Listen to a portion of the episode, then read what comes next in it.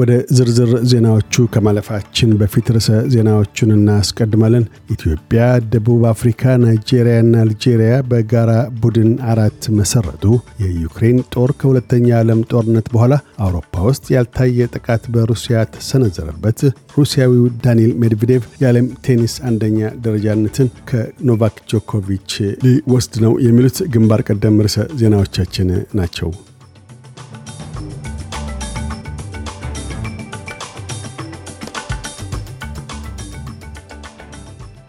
ኢትዮጵያ፣ ደቡብ አፍሪካ፣ ናይጄሪያና አልጄሪያ ቡድን አራትን አቋቋሙ።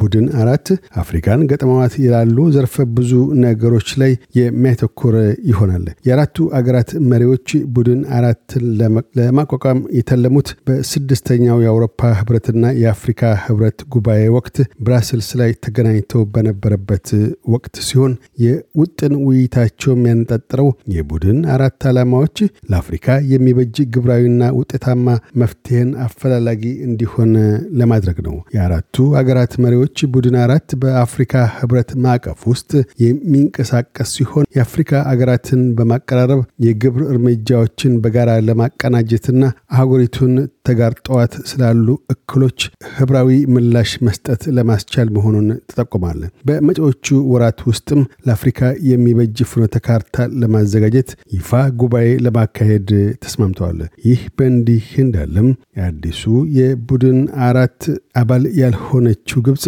የህዳሴ ግድብ የኤሌክትሪክ ማመንጨትን ተከትሎ የአፍሪካ ህብረት ግብጽ፣ ኢትዮጵያና ሱዳንን የሚያደራድር አስቸኳይ ስብሰባ እንዲያካሂድ ጥሪ አቀርባለች። የዩክሬን ፕሬዚዳንት ቮሎዲሚር ዜሌንስኪ ከሩሲያ ወረራ ጋር በተያያዘ የመቶ ሰላሳ ሰባት ወታደሮቻቸው ህይወት መጥፋቱን ገለጡ። የዩክሬን ወታደሮች በሩሲያ ወታደሮች በሶስት አቅጣጫ ጥቃት ገጥሟቸዋል። አውሮፓ ውስጥ ከሁለተኛው ዓለም ጦርነት ወዲህ እንዲህ ያለ ጦርነት ሲከሰት ይህ የመጀመሪያው ነው። በወታደራዊ ጥቃቱ ሳቢያም ከመቶ ሺህ በላይ ዩክሬናውያን አገራቸውን ለቀው ወጥተዋል።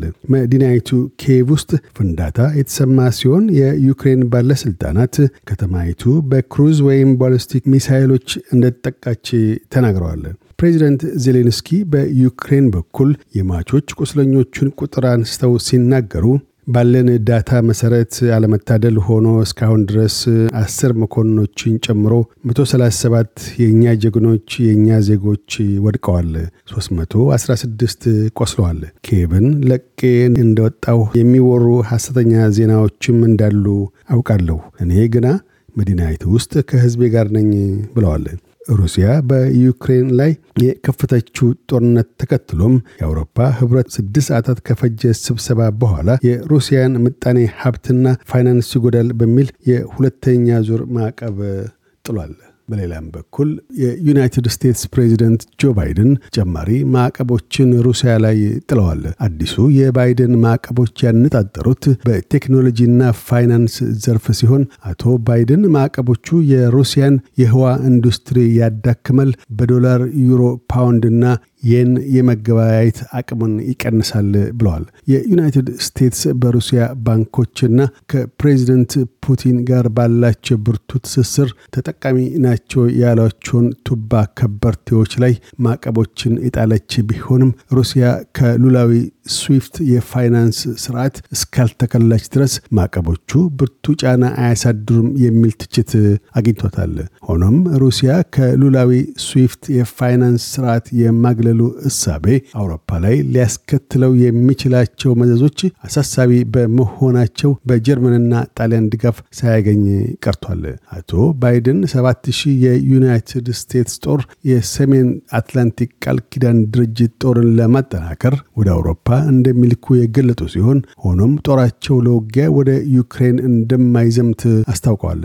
በሌላም በኩል በ51 የሩሲያ ከተሞች ውስጥ የጦርነት ተቃውሞ ሰልፎች የተካሄዱ ሲሆን አስር መቶ ያህል ሰልፈኞች በሩሲያ ፖሊስ ዘብጥያ ወርደዋል። የዩክሬን ማህበረሰብ አባላትም በበኩላቸው ቱርክ፣ አውስትራሊያ፣ ደቡብና ሰሜን አሜሪካ ውስጥ የተቃውሞ ሰልፎችን አካሂደዋል። የአውስትራሊያ ጠቅላይ ሚኒስትር ስኮት ሞሪሰን በፊናቸው ቻይና የሩሲያን የዩክሬን ወረራ ለምን አላወገዘችም ብለው ትችት ሰንዝረዋል። ጆ ሞሪሰን በመራባያን ሸርካዎች አማካኝነት በሩሲያ ላይ የተጣሉት ማዕቀቦችን ተከትላ አውስትራሊያም የበኩሏን ማዕቀቦች መጣሏን አስታውቀዋል። ሶስት መቶ የሩሲያ ፓርላማ አባላት ቱጃሮች ግለሰቦችንና የሚዲያ ቻናሎችን ያካተቱ ማዕቀቦች መደረጋቸውን አስታውቀዋል።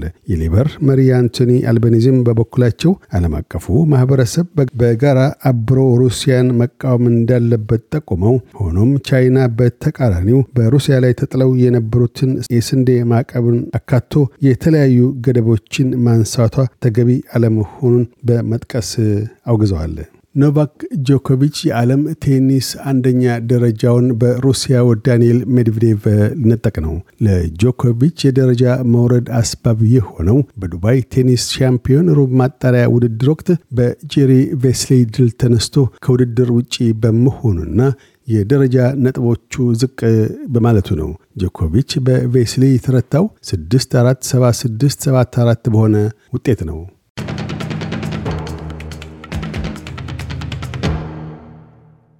በዚሁ ወደ ውጭ ምንዛሪ ተመን ስናመራ አንድ የአውስትራሊያ ዶላር ስልሳ ሶስት ዩሮ ሳንቲም ይመነዘራል። አንድ የአውስትራሊያ ዶላር ሰባ አንድ የአሜሪካ ሳንቲም ይሸርፋል። አንድ የአውስትራሊያ ዶላር ሰላሳ ስድስት ኢትዮጵያ ብር ከአርባ አራት ሳንቲም ይዘረዘራል። ቀጥለን የነገውን የአውስትራሊያ ዋና ዋና ከተሞችና የአዲስ አበባን አየር ጠባይ ትንበያና ሰመልን ፐርስ በአብዛኛው ፀሐያማ ሆኖ ይውላል። ዝቅተኛ አስራ ዘጠኝ ከፍተኛ ሰላሳ ሶስት። አድላይድ ፀሐያማ ይሆናል። ዝቅተኛ አስራ ሰባት ከፍተኛ ሰላሳ። ሜልበርን በከፊል ደመናማ ይሆናል። ዝቅተኛ አስራ ስምንት ከፍተኛ ሃያ ሰባት። ሆባርት ደመናማ ይሆናል። ዝቅተኛ አስራ ሶስት ከፍተኛ ሃያ። ካምብራ ብራ ይሆናል። ዝቅተኛ አስራ አምስት ከፍተኛ ሃያ ሁለት። ሲድኒ ያካፋል። ዝቅተኛ ሃያ ከፍተኛ ሃያ ስድስት። ብሪስበን ይዘንባል። ዝቅተኛ ሃያ አንድ ከፍተኛ ሃያ አምስት። ዳርዊን ብራ ይሆናል። ዝቅተኛ ሃያ አራት ከፍተኛ ሰላሳ አንድ። አዲስ አበባ በከፊል ደመናማ ይሆናል። ዝቅተኛ አስራ ሶስት ከፍተኛ ሃያ አምስት። ዜናውን ከማጠቃላላችን በፊት ርዕሰ ዜናዎችን ደግመን እናሰማለን። ኢትዮጵያ፣ ደቡብ አፍሪካ፣ ናይጄሪያና አልጄሪያ በጋራ ቡድን አራት መሰረቱ። የዩክሬን ጦር ከሁለተኛ ዓለም ጦርነት በኋላ አውሮፓ ውስጥ ያልታየ ጥቃት በሩሲያ ተሰነዘረበት። ሩሲያዊው ዳኒኤል ሜድቬዴቭ የዓለም ቴኒስ አንደኛነት ደረጃን ከኖቫክ ጆኮቪች ሊወስድ ነው። የሚሉት ግንባር ቀደም ርዕሰ ዜናዎቻችን ነበሩ። እያደመጡ የነበረው የኤስቢኤስ አማርኛ ፕሮግራም ነበር። የፕሮግራሙን ቀጥታ ስርጭት ሰኞና አርብ ምሽቶች ያድምጡ። እንዲሁም ድረገጻችንን በመጎብኘት ኦን ዲማንድ እና በኤስቢኤስ ሞባይል አፕ ማድመጥ ይችላሉ። ድረገጻችንን ኤስ ቢ ኤስ ዶት ኮም ዶት ኤ ዩ ስላሽ አምሃሪክን ይጎብኙ።